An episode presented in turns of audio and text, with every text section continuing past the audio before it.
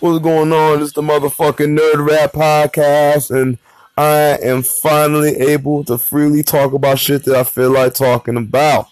Motherfucker don't gotta go to work rest of the week. Get to enjoy Christmas with the kiddies. Hey.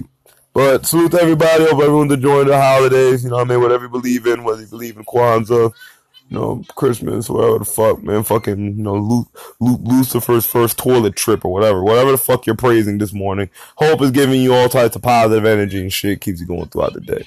So, anywho, we are here to talk about a few things today. Um, first and foremost, I have spoiled most of the new Dragon Ball Z Broly movie, um, to myself because fuck spoilers. I don't I don't care about being spoiled. It has to be done well.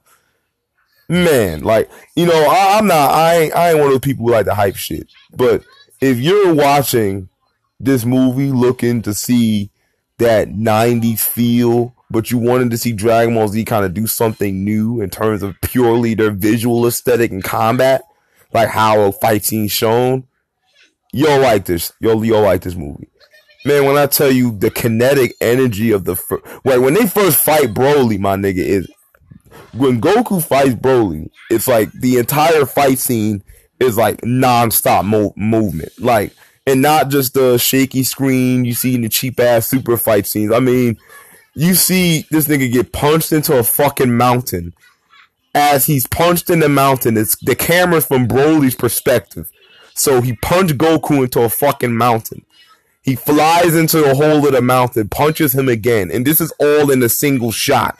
So just imagine, like, as it's going forward, like a roller coaster of them fighting, and it's just like, just how kinetic and how hyped that shit was, and the music and and everything was like. This is Dragon Ball Z. Like, this is when people are had the love for what they're doing again. Like that, that, that feeling, the passion of it. It wasn't all the CGI shit. There were CGI moments in the movie, but thankfully they're very, they're very sparse. This was really hand drawn. This was really loving. Like, um, Yuya, uh, Takahashi lost his fucking apple seeds with the Vegeta fight scene.